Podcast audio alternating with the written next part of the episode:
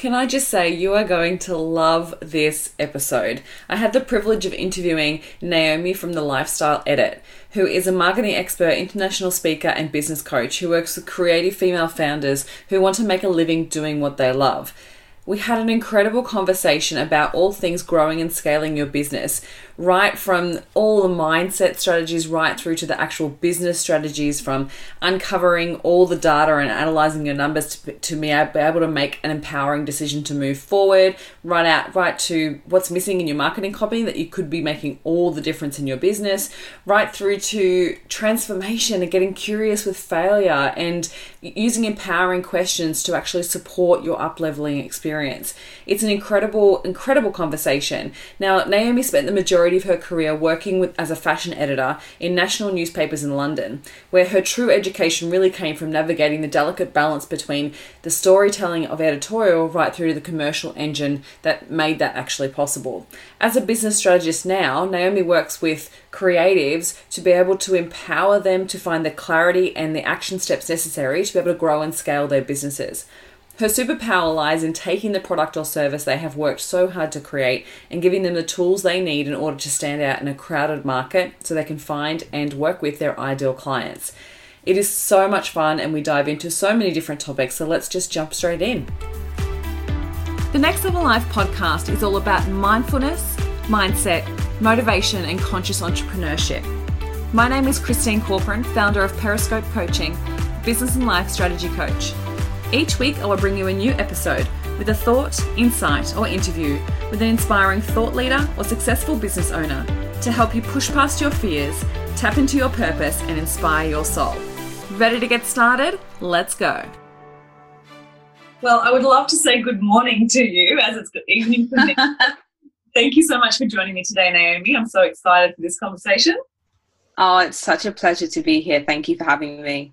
It's an absolute pleasure. It's so I'm so grateful for you to be able to set this time aside and to join us on the on this podcast and to really dive into everything that you've created with the lifestyle edit. And I'm so excited. I was so literally jumped on your website and looked at everything you're creating, and I'm just like, this chick, she's amazing. I'm so excited to be able to have this conversation. So, just to get started, can you tell us a little bit about the lifestyle edit and how it all got started and where it's at now? Yes. So the Lifestyle Edit is a destination for creative female entrepreneurs. So I am in the incredibly fortunate position to be able to support women take something that they love and turn that into a scalable business. So we our whole mission of our business is how can we support creative female founders where they are? So, whether that is someone at the start of their journey who has created an incredible product or service and now needs to turn that into a viable model, to women who are further along in their journeys and are really kind of want to put those systems in place in order to scale.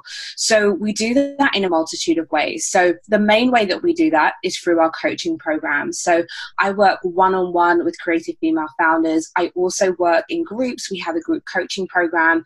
We have a mastermind that we're launching this year, which I'm really excited about. But we also do workshops, we do events, we do retreats. So we do supper clubs. So we are so passionate about connecting like minded women, empowering them through knowledge, through our trainings and all of the content that we produce through our podcast, through our website, through our interviews. Um, so, yeah, we are all about showing women that you can create a living out of something that you love. Um, and you can do it in a way that feels aligned, that feels at ease I'm really against this whole culture that I think that we're in at the moment that it's all about the hustle and the grind. So it's all about how can we scale in flow and with intention. Um, but it's funny because I started out in a completely different arena. So I was a fashion editor in newspapers for many years. Um, so I worked at consumer titles and in um, newspapers. And the idea for the lifestyle edit came because I was so fortunate to be able to interview incredible founders, men and women. And I would walk away from these interviews with hours upon hours of transcripts. And I'd come back to the office and it would always be limited down to they have a new collaboration or they have a new collection coming out next week, go and buy it. And I would have the most incredible conversations with these founders about, you know, how they've been able to scale their businesses. And I just didn't have a place to put it. And I always knew that I wanted to start my own endeavor. I didn't know what it was at the time. And when I was kind of surveying the market, there wasn't a place that really spoke about entrepreneurship in a way that really resonated with me. So on one side, you had the kind of Forbes, Success, Inc. magazines that felt very masculine and corporate to me. And then on the other side, you had the consumer consumer women's titles that I'd worked at, that it's almost like career and entrepreneurship just wasn't even a thing. Yeah. Um, and you have to remember this was like five years ago so I really wanted to create a space that showcased these incredible women and women who were willing to talk about the totality of their experiences so the highs, the lows, the opportunities, the challenges, the sliding doors moments, but also women who were willing to pay it forward because I think one of the exciting things right now is that we're talking about entrepreneurship more than we ever have done. But very often it's the inspiration part. It's I went from this to being this. What I'm really interested in is how did you do that? What were the steps in between? So, with our podcast, with our content, I'm always looking for women who are accomplished and are doing amazing things, but are willing to really pay it forward and share the strategies. Strategies is like the kind of linchpin of everything that we do because we can have all of the amazing ideas that we want it's the strategies and the, the, the tactics that are really going to help this turn an idea into something that's viable that we can really kind of live our best lives from. Yeah, absolutely. Speaking my language for sure. Like, literally, that's literally how I talk.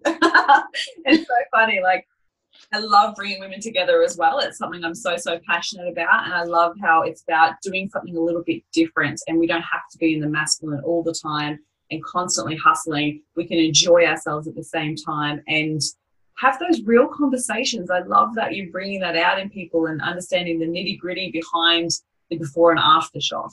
Definitely. Because I think it's so, we were talking about this even before we started recording, that I think very often we are duped into thinking that the secret to success is that magic strategy. If I do that one thing, that's going to be the thing that, you know, catapults everything.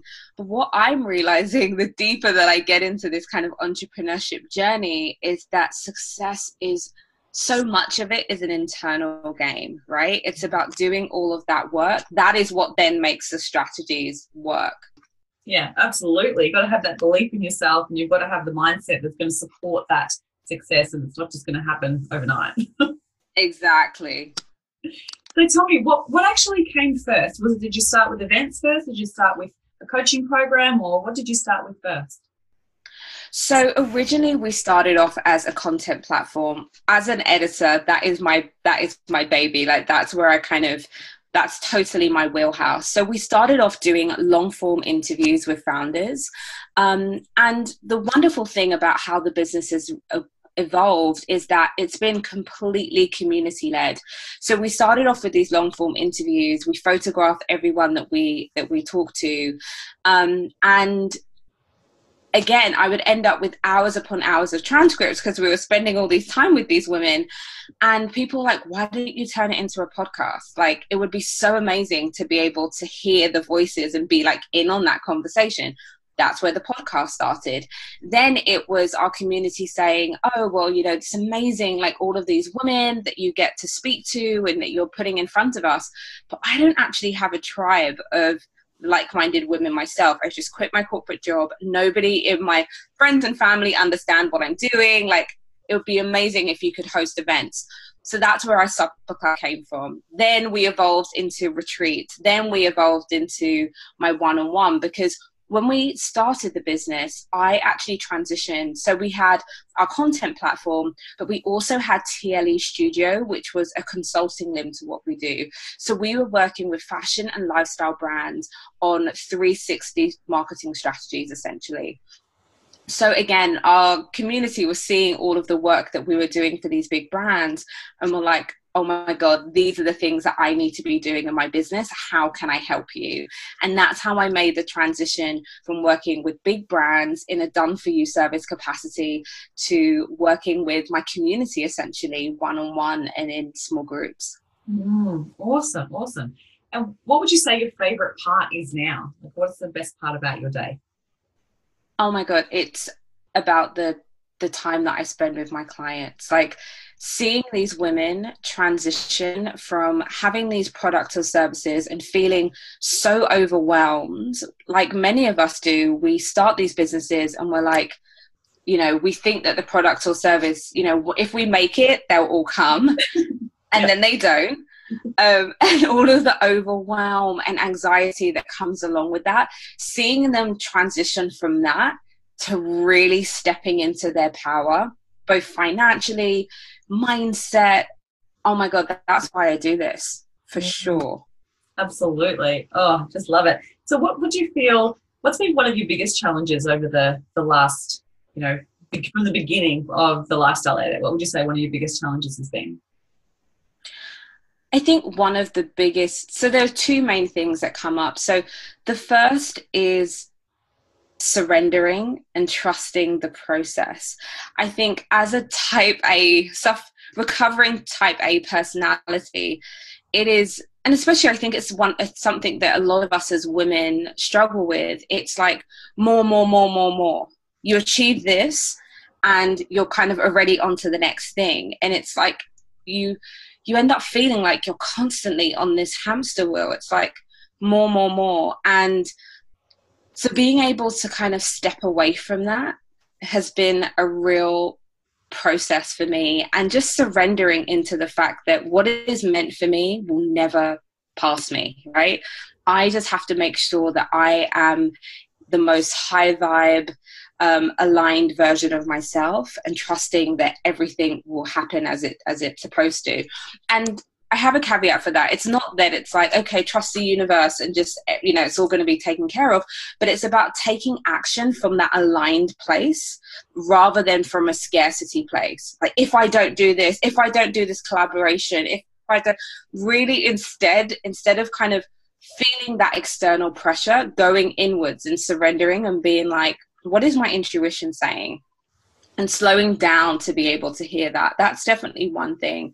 And I guess connected to that is learning that it's not about how hard you work. I think that's one of the biggest um, the biggest lessons that you learn as an entrepreneur. Like in your we're not rewarded just for working hard, right? Or how many hours we put in. It's all about results, right? Yeah. So it can take you 10, 10 years to get to a point where you can deliver the same results at a tenth of the time, right?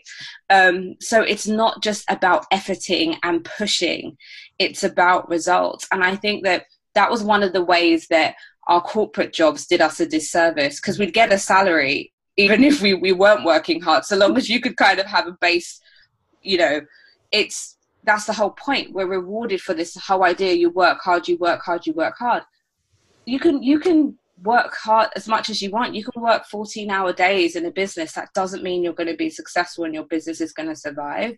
It's about being really strategic um, and making the hours that you are working count. And I think, especially now as I'm entering into a new season of my life, um, about to be a mom this summer, I'm learning that even more that it's about actually what am I doing with the time that I actually have rather than feeling like this kind of, again, this scarcity mindset that I have to keep pushing and going all the time. So mm-hmm. surrendering, allowing my team to be able to support me, all of those sorts of things. And like I said in the beginning, it's all mindset.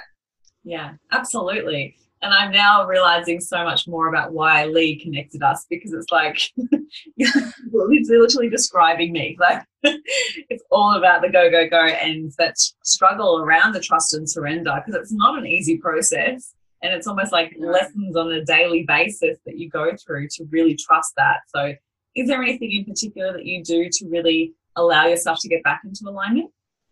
Yeah. So, I'm all about, I had to really think like what makes me feel good? What are the things that make me feel the most high vibe? Because especially for us as coaches our whole business is based on client attraction. And whenever i have attracted my soul clients is when i am operating at my most high vibe radiant, energetic self. Um, so I always used to think that it was again like the tactics, the pushing. It's like no, I need to get into flow so I can take inspired action. So getting into flow is all about what makes you feel good. What is it what are the things that enable you to kind of operate at that high vibe state? So for me that is carving time out in the morning for myself. It is listening to a podcast that feels really inspiring. It is you know having that time to meditate and really set my day up in the right way. It's taking that time before i've even spoken to anyone to have like my cup of tea and my unwinding time to have intentional time to journal and really remind myself of my why. Like it's you know having my essential oils next to me it's having my candles like that's what it looks like to me. For you it may be completely different. The whole point is that what are the things that you need to have to to get to that state? So i always say to my clients it's be do have. Who do you need to be in order to do and then have what you're what you're kind of looking for in your life? So it always starts with um, getting yourself into that high vibration. Mm. So i'm going to ask you what is it that sets you out of gets pushes you out of flow overworking. Yeah. Yeah, it's overworking. And again, sometimes it's like I have to check in with myself. And, you know, there are times where I overwork and it's because I'm in a, that is a state of flow. Yeah. And there are other times where it's like, no, you're pushing because you're coming from a place of scarcity right now. You're getting into that, I don't have enough time, I don't have enough this. And I have to check myself and be like, where is this coming from? and really sit with that discomfort. Mm. Mm, interesting. Yeah, totally. I'd love to know how you would define success for you. Success for me means completely living on your own terms. So I say that because I don't think it's something that's static, right? The what I thought success was when I first started my business was just being able to pay my bills, right? To to replace my income. What success means to me now is completely different. So I think that that's the whole point. It's the our definition of success evolves as we do. So right now, success for me looks like um, making an impact. That was my word for 2018, and it's kind of spilled over to 2019. Really feeling like I'm doing work that feels fulfilling, that is enriching, that is enriching my life, but also enriching the lives of the women that I came to serve. Um, but also doing work that enables me to to manifest as myself across the board. So, the way that I show up for friends, the way I'm able to show up for family, the way I'm able to, to show up and delve into interests that are outside of um, my business. Mm-hmm. Um, so, yeah, that's what success looks like for me right now. It's about being able to integrate all of the things that feel good for me right now rather than it being just one thing. Yeah. Nice. I like that because it's it's interesting because sometimes everyone has a different definition of success, right? It's funny how it just shapes our days and shapes what we try to achieve based on our success interpretation. Completely. Hmm. I a couple of years ago I read Danielle LaPorte's book, um, The Desire Map, which I love, and she has this exercise that's all about like how she she basically makes you walk through like your ideal day and how you want to feel. And it's such a small exercise but i think we don't often give ourselves the time to really sit and reflect. Mm. and that's something that i do often even when i'm just going into a new quarter it's like yeah how do i want to feel? What feels like really expansive to me in my life right now?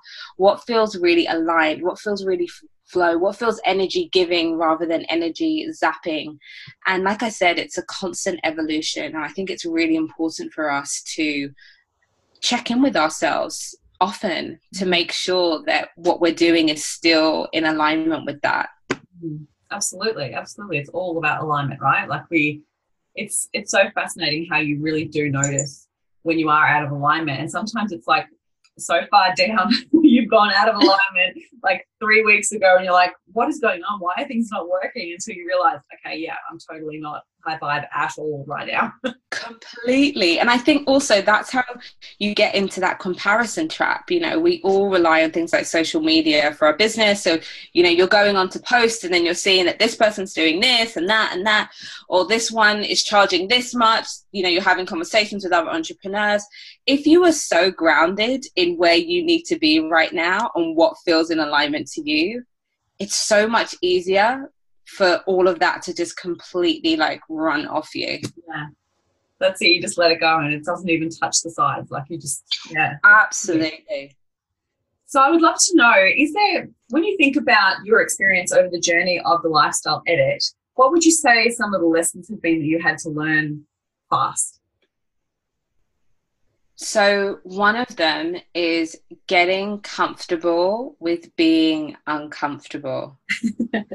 whenever growth is always going to be uncomfortable because our brains are wired to keep us safe. Growth is us doing something that's different, right? Mm-hmm. And I love the book Playing Big by Tara Mohr. It like was like a complete game changer for me because she says that there are two different types of fear.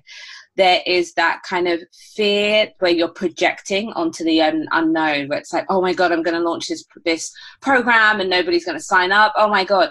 And then there's this fear when you're like that's expansive when you're like stepping into that new unknown right? We need to walk towards that fear right? So that's one of the biggest things with me is about getting un- getting comfortable with being uncomfortable um, and proactively seeking out those opportunities for me to feel like that. Mm, yeah feel the fear into it anyway hey? Exactly exactly. So that's definitely been one of the big ones. Um, another one for me has been about really working through money mindset. I see that's probably hands down one of the biggest ways that I see a lot of young entrepreneurs really sabotage themselves is that they have so much baggage when it comes to money. Um, so that's definitely one of the areas that I've really had to work on over the course of my business and one of the biggest lessons that I've learned. And just this whole idea that it's not about you, it's always about the customer or the client. So start from the place of transformation. Um, don't create products or services in a vacuum. That's another one. Another lesson I've learned is getting curious when it comes to failure. I think we're all so afraid. Oh my God, what if we do this and it doesn't work? Um, but now I'm all about testing. And, you know, I'm so open to trying something new. Like my whole identity is not wrapped up in it. I get super curious because it just means that I get to understand where my audience is right now and we get so much data that we can then use to kind of optimize or um, you know iterate you know what we're doing in our business. So just that lesson of treating getting curious with launching new things and remembering that you don't have to create something again in a vacuum with all bells and whistles. Start small put something out there see how it works. If it works scale it up. You don't have to you know spend 3 months trying to perfect something before putting it out there in the world you know. Mm-hmm. some of our best launches you know whether that's courses or programs we have launched we've we've launched it before we've even made it. Um, and because of that they've resonated so well because our audience have been so involved with shaping whatever that product or program is yeah, I love that because we can often get so stuck in perfecting things before even getting anywhere near to launching. And the curiosity aspect, I just love I love that you've said that because I think it's something that we either fear putting it out there or we do it and then we avoid the lesson that we could have learned through it. Like it's like, oh, it failed. I'm just not even going to listen to what those lessons were and just almost like it never happened and move on. Yeah. Totally, totally. And that's where like taking that time to take inventory in your business is really important.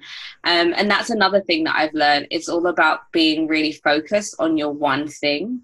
I think the great thing now is that we have so many incredible resources on, on entrepreneurship, but it can end up leading to implementation paralysis, right? There's so much overwhelming stuff out there that you're like, one minute the, stra- the strategy has to be Pinterest. Then it's like, oh, I've got to build a list. Then it's, I've got to do webinars. Then it's like, I've got to do an online course because that's how everybody's making money. And you end up not doing anything because you're so overwhelmed with what you're doing. So I'm all about focusing on my one thing and really mastering that before I go on to the next thing. Like I've, I've learned that the hard way.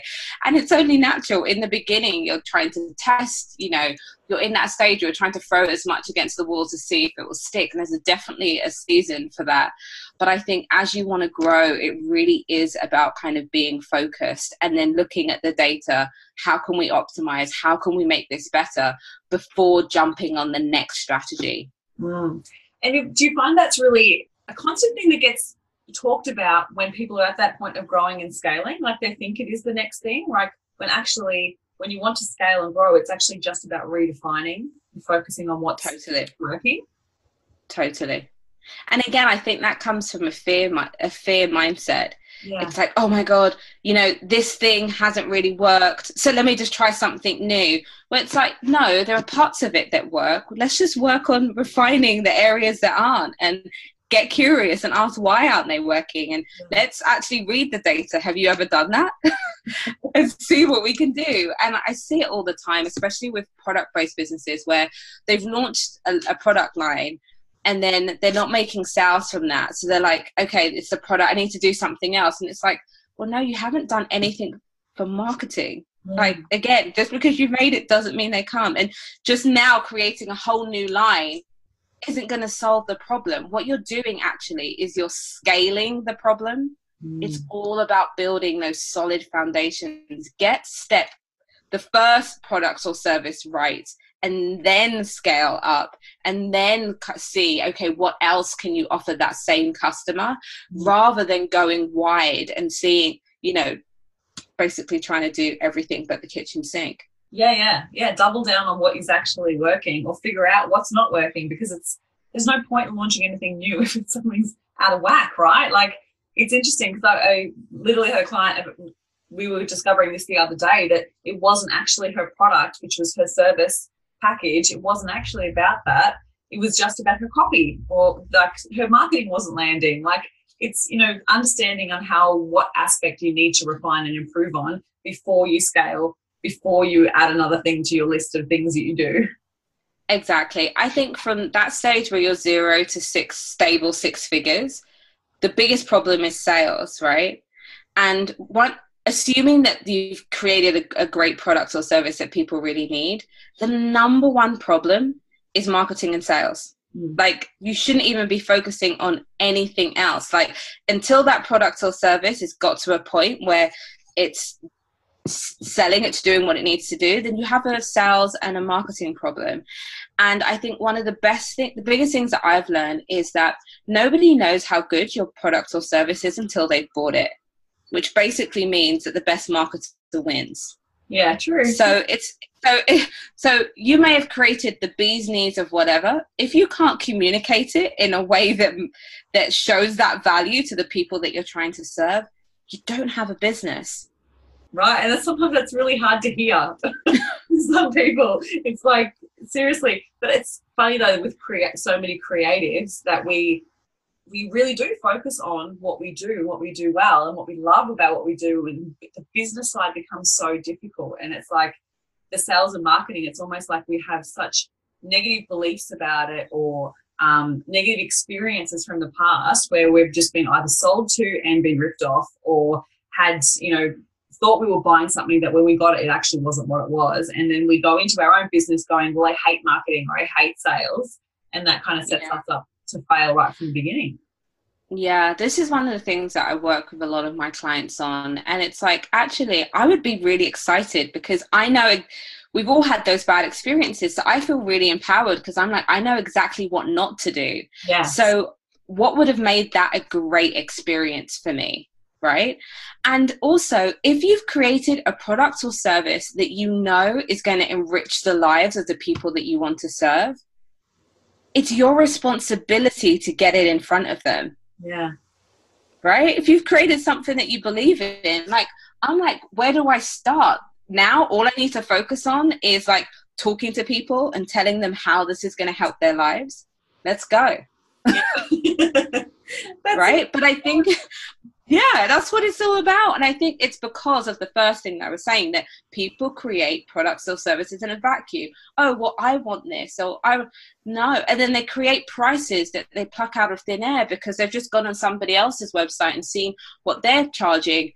So the, the, the product and the price is out of integrity. Whereas I'm always urging people to be like, okay, what are the urgent, compelling desires of your people? How does this product or service get them there? How is this the vehicle for the transformation that they're trying to get to?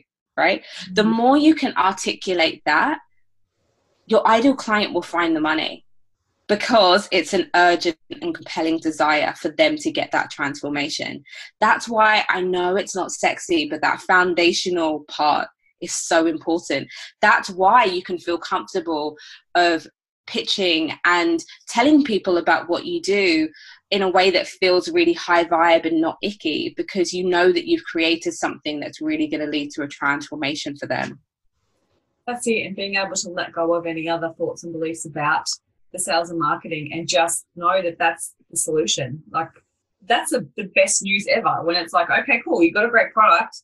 Let's just fix what's going on with your marketing. Let's just fix what's going on with your sales, and then you'll be sorted. Like, it's it should be good news for sure. Yeah. And when you feel like, oh my God, you know, with sales, I'm taking away from someone, I'm taking their money. It's like, don't project your limited money beliefs onto your customers. Again, mm-hmm. it's the mindset thing, right? We're like, oh my God, that's too much. You know, it's your, you're projecting your limited beliefs around money onto your clients. And, you know, this whole idea that sales is icky, you're selling people stuff that they don't want, that's not sales, that's called fraud. Yeah, so true. but it's right? like a judgment as well. Like, if I always use the um, experience. So once I was in uh, New York, a friend of mine, um, I was going. We were going to Chanel to buy a handbag. Like my friend had saved up her whole life savings to buy a Chanel handbag, and we walked into Chanel, and the service was horrendous. They looked at us like we had no money. It was just like mm. the worst experience ever and she was spending like, and I think it was like 5,000 uh, on a handbag. And she was w- wanting this beautiful experience to purchase it. And She had the money. It wasn't about the money, but she was being completely judged on being a tourist or being for whatever perception we had walked in on was being completely judged on what she could or could or could or could not afford. And it's like our, we're doing the same thing to our clients if we're expecting them to not be able to afford our services. And it's mm-hmm. like, well, how do you want your clients to feel through that experience? And why take away that joy of spending your money where you want to spend it? Exactly. Mm. Oh, I love that. All about money mindset, right? Yeah. Has there been any major money beliefs that you've been, have been able to shift over the experience of your journey? I think it's all of the above. Everything that we've been talking about, um, everything that I work for my clients on, I've been there. I've I've totally been there, and like I said, it's about um, we. It's about the empowering questions that we ask. So when these things happen, I'm always asking myself, okay, what can I learn from this? Or what work do I need to do around this area? Um, and it's not something that ends. Every time we upscale our business, um, we make more money, we go through that ceiling, we um, start to achieve things that we never thought that we'd be able to achieve or things that our family hasn't you know ever been able to do like we're always going to come across this stuff it's not a kind of okay once i'm here then that the work ends yeah. it's a continual it's a continual process but I, that's the part of it that I love. I feel like entrepreneurship is like such a journey, like self development. It's so funny, um, but it is. I feel like you know you have to up level as your business is up leveling. Mm, for sure, for sure.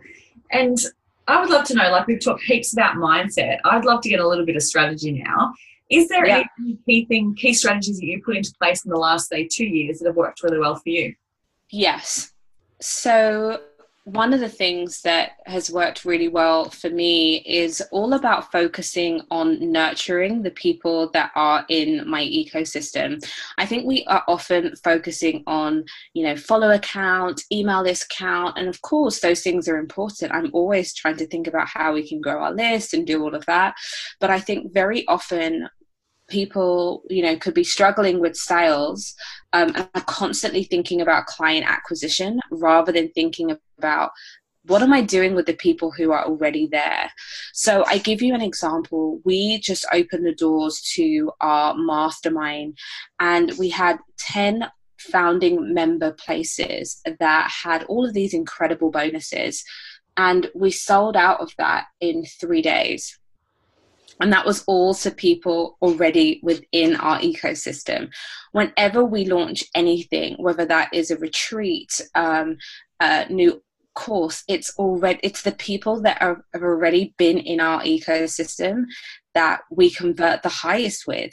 Mm. So I've learned that it's not about constantly focusing on client acquisition and it's about how are you really loving up on the people that are already in your ecosystem so whether that is past clients current clients um, whether that's paid people non-paid people people that are just on your email list but have never bought from you before how are you going over and above to give them value. How are you recognizing that yeah they've they've taken that step to give you their email list they're following you? How are you making sure that you are giving value that aids them in the transformation that you are trying that they're trying to achieve? Um, whenever you focus on those really warm leads and making them warm you never have to be in that feast to famine because people will be excited about the prospect of working with you mm, absolutely absolutely we were talking earlier about the different ways that we communicate with your audience or with your following count. Is there any strategies that you have in place in regards to where you focus your energy? Because there's so many different platforms and there's so many different ways for you to communicate, and you've got obviously your events and you know all, all, everything going on. Is there any type of strategy you have in place for where you spend your your focus? Yeah, so again, we are always looking at the data and when we were doing this at the end of last year, we noticed that the majority of our leads, um, the more where we're looking at where the majority of our leads came from and where our audience spent the most time, and we discovered that that was Instagram, Pinterest, and our email list. So instead of feeling like we need to be going all in on Twitter, we need to be on Facebook, we need to be doing all of this, I'm all about, again, how can we go deep instead of going wide? Um, so we will go deep into those different areas. So, for example, one of the things that we've been focusing on for Q1 of this year was really about getting really sophisticated with our email list. So, with our welcome sequence, for example, we now have a six months nurture sequence. Wow yeah a six month nurture sequence that is all about we are really thinking how can we deliver on that value to people that have just encountered us for the, the first time? How can we really take them on a value journey that really helps them um, with the transformations that they're looking for? And make sure that they are aware of the different things that we offer that can really help them get there. Um, so we have these really elaborate email sequences that really kind of nurtures them, that really targets them, um, and segments them so that we're only delivering relevant information to the right people at any given time. So, you know, even with my mastermind launch, only a fraction of our list will be hearing about that, right? If we're doing a an event that's on a specific area, again, we spend so much time segmenting that we're not just blitzing out our whole list.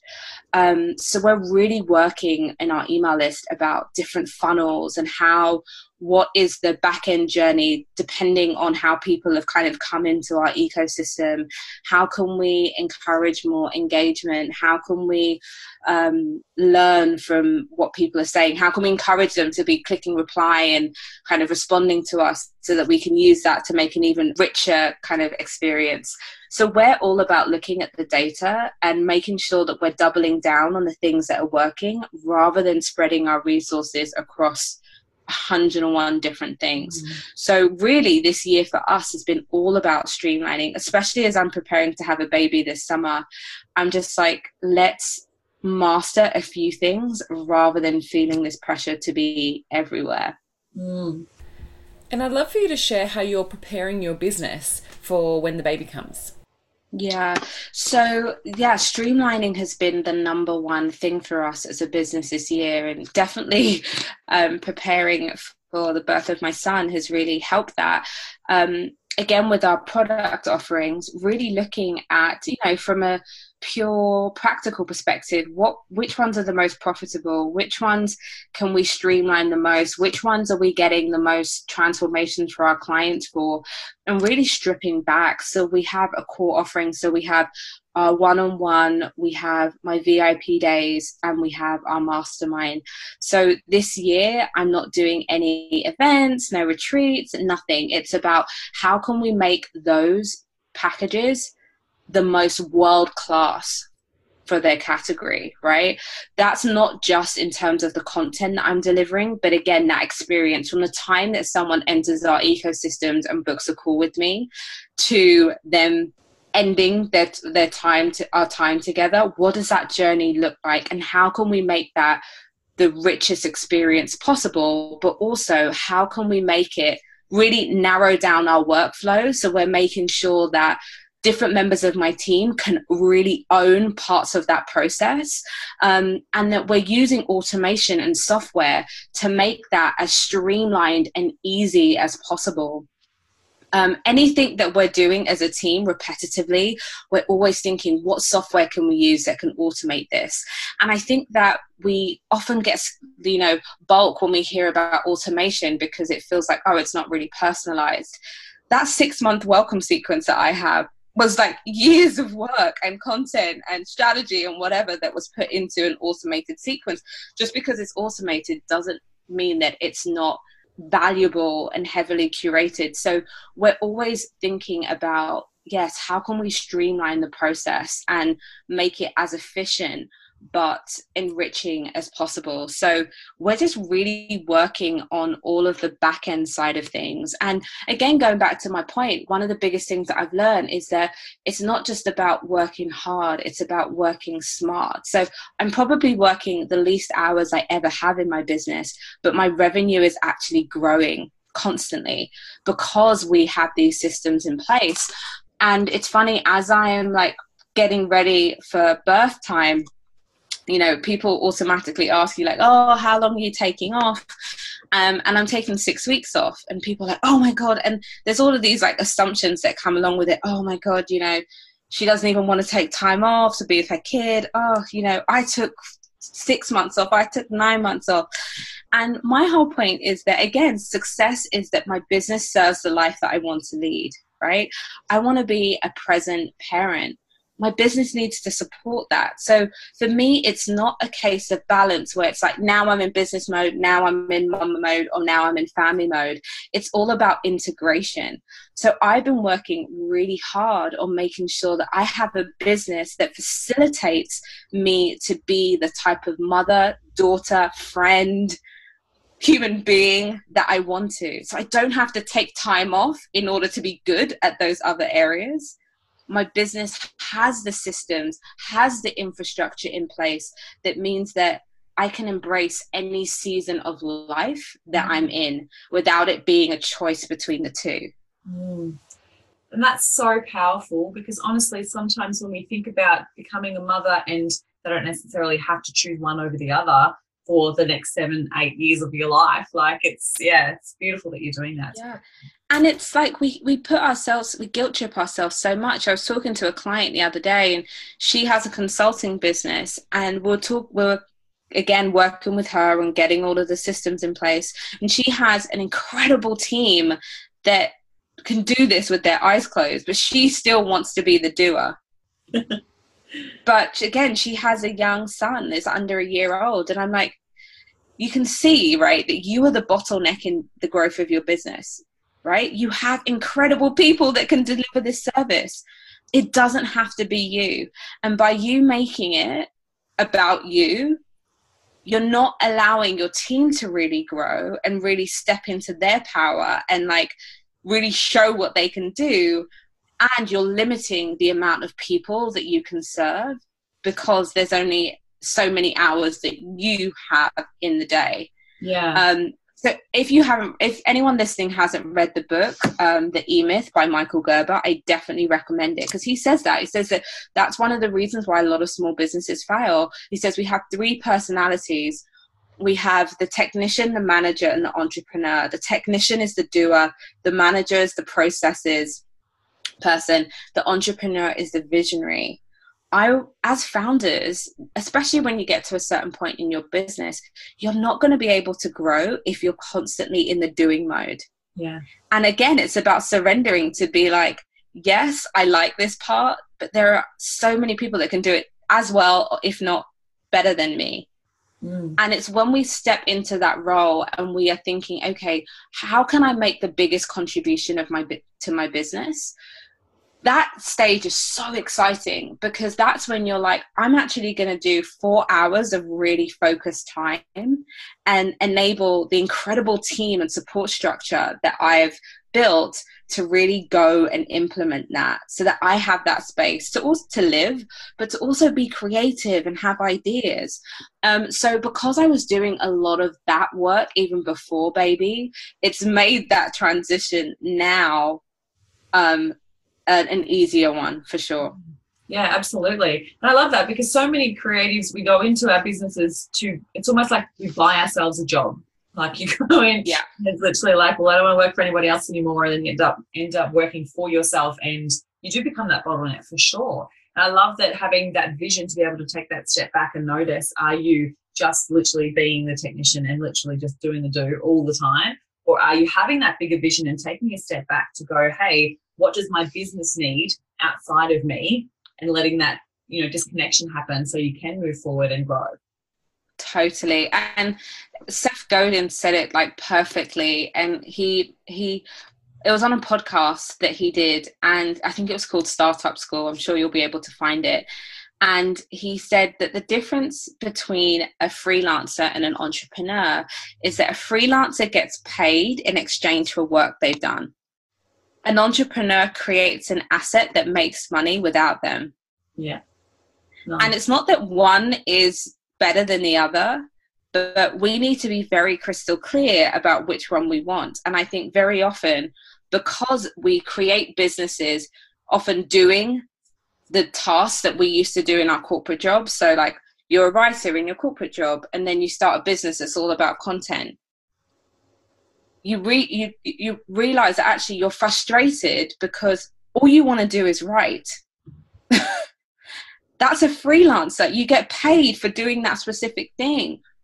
As an entrepreneur, that is like a tiny fraction of all the things that need to be done. Yeah, absolutely. So it's that tran- it's that transition. So in order to be able to create this business that generates money even when you're not working, you can't just be in the state of doer.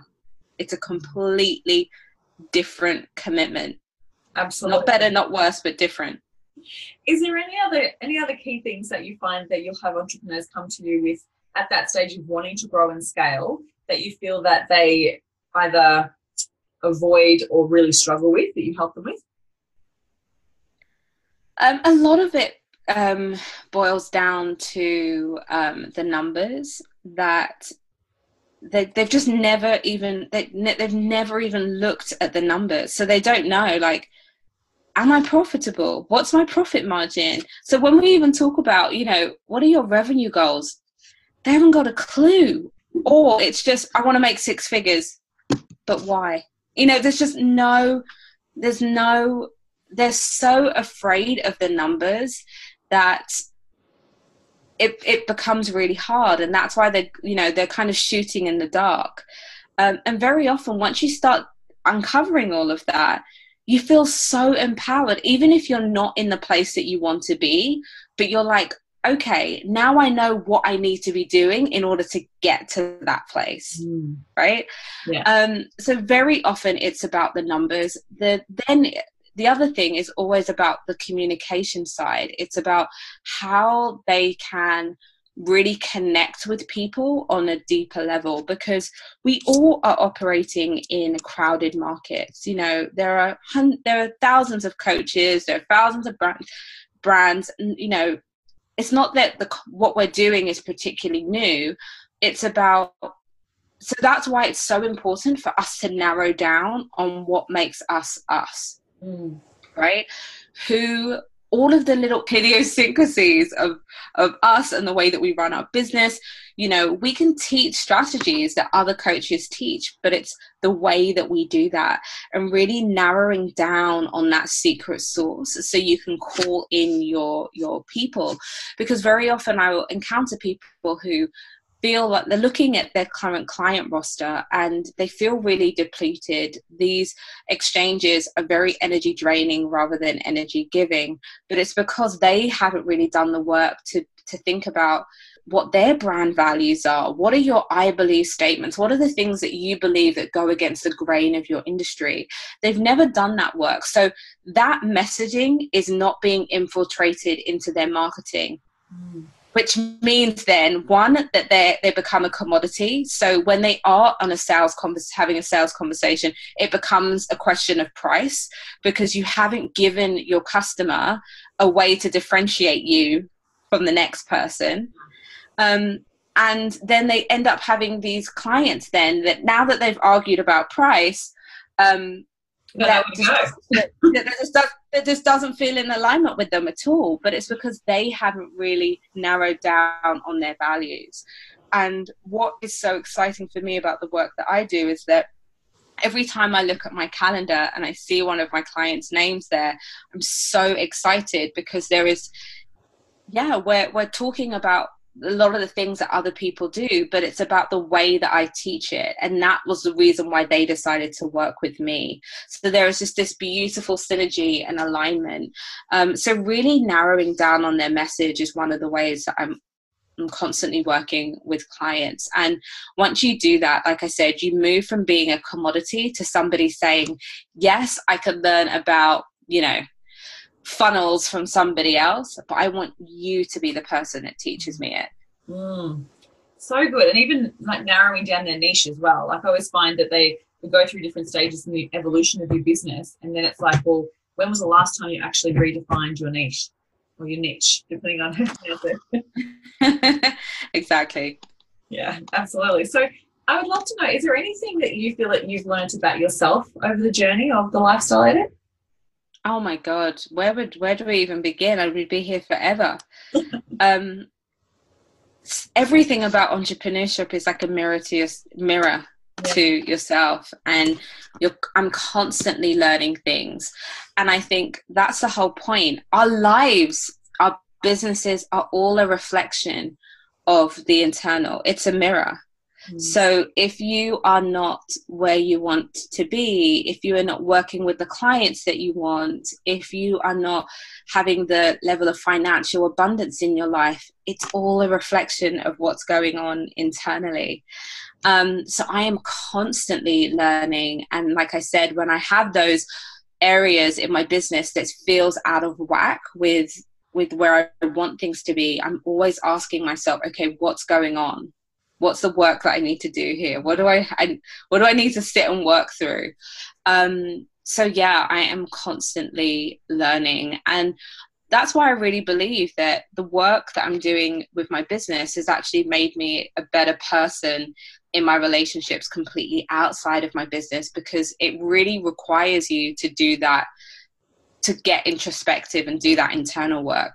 Mm. But I think one of the things that I've really realized is that I can literally do anything that I set my mind to. Um, every time where I have, it just, it's so incredible when you realize that you're doing the things today that you were so scared of last year. Yeah, totally. And that's the most empowering thing. So when I come across that new thing, I'm like, the Naomi of next year in 10 years' time will so thank me for what I'm doing right now. Oh, that's awesome. Love that. Love that. That's so cool. So, what are you excited for next? Other than obviously baby. yeah. So yes, of course, having my son, of course. Um, but no, outside of baby, um, I'm so excited about our mastermind Thrive. I really wanted to take all of the lessons that I've learned being part of masterminds of myself, uh, myself, and really bringing them into this mastermind and creating a space that really feels like an opportunity to connect with peers. Because I think we've all been in that space where you know you're you're going out for coffee you're networking with people but it doesn't always feel like you you it's a you know it's a balanced exchange yeah. right um so i think so many of us are craving an opportunity for us to be able to actually learn from others. And i have been able to witness how transformative that's been in my business to be surrounded by high level thinkers um, who are always looking for solutions who even when they're going through challenges have already started to question okay what are the breakthroughs that are coming through to me right now that i can actually share with the other women in the group that's going to help them have this you know similar types of breakthroughs? Um, so i'm just so excited to be able to bring all of that into our thrive 12 month mastermind and just connect these incredible women um, so yeah i'm excited for the breakthroughs i'm excited for the connections that are going to happen and just the opportunity to go deep with a handful of women for a, a solid period of time because I think real change happens when we have that consistent support. Mm. Um, it's not always just about these kind of quick fixes. So to be able to have these women um, for 12 months and really work month after month on kind of getting there to where they want to go. It's just, oh, I'm just so excited. Oh, it's going to be phenomenal for sure. Like, yeah. like I love that quote where he talks about, you know, there's only so much we think we can achieve in a certain certain period of time, and we overestimate what we can achieve in a short period of time to what we can in a long period of time. Like, you know, you love that big program and have a certain amount of breakthroughs, but a year like that's going to be phenomenal for sure. Completely. Even in my mastermind, we do um, these hot seats, and people will kind of give you feedback. And it could be like three months later that I'm like, yeah, that point, yeah, now I'm ready to like really execute on that, right? Um, and just having that constant accountability, like it blows my mind. Like the women in my group, where we'll be having a group call, and by the next call, like they've implemented it. There's no drama. They're like they've done it, and seeing being around people that have such high standards for themselves forces you to have the same. Absolutely, yeah. Fantastic. I love it. I literally have a small group of friends that we do the same thing. Like we get together once every three months and we do a full day and we hot seat each other and support each other's business. Love it.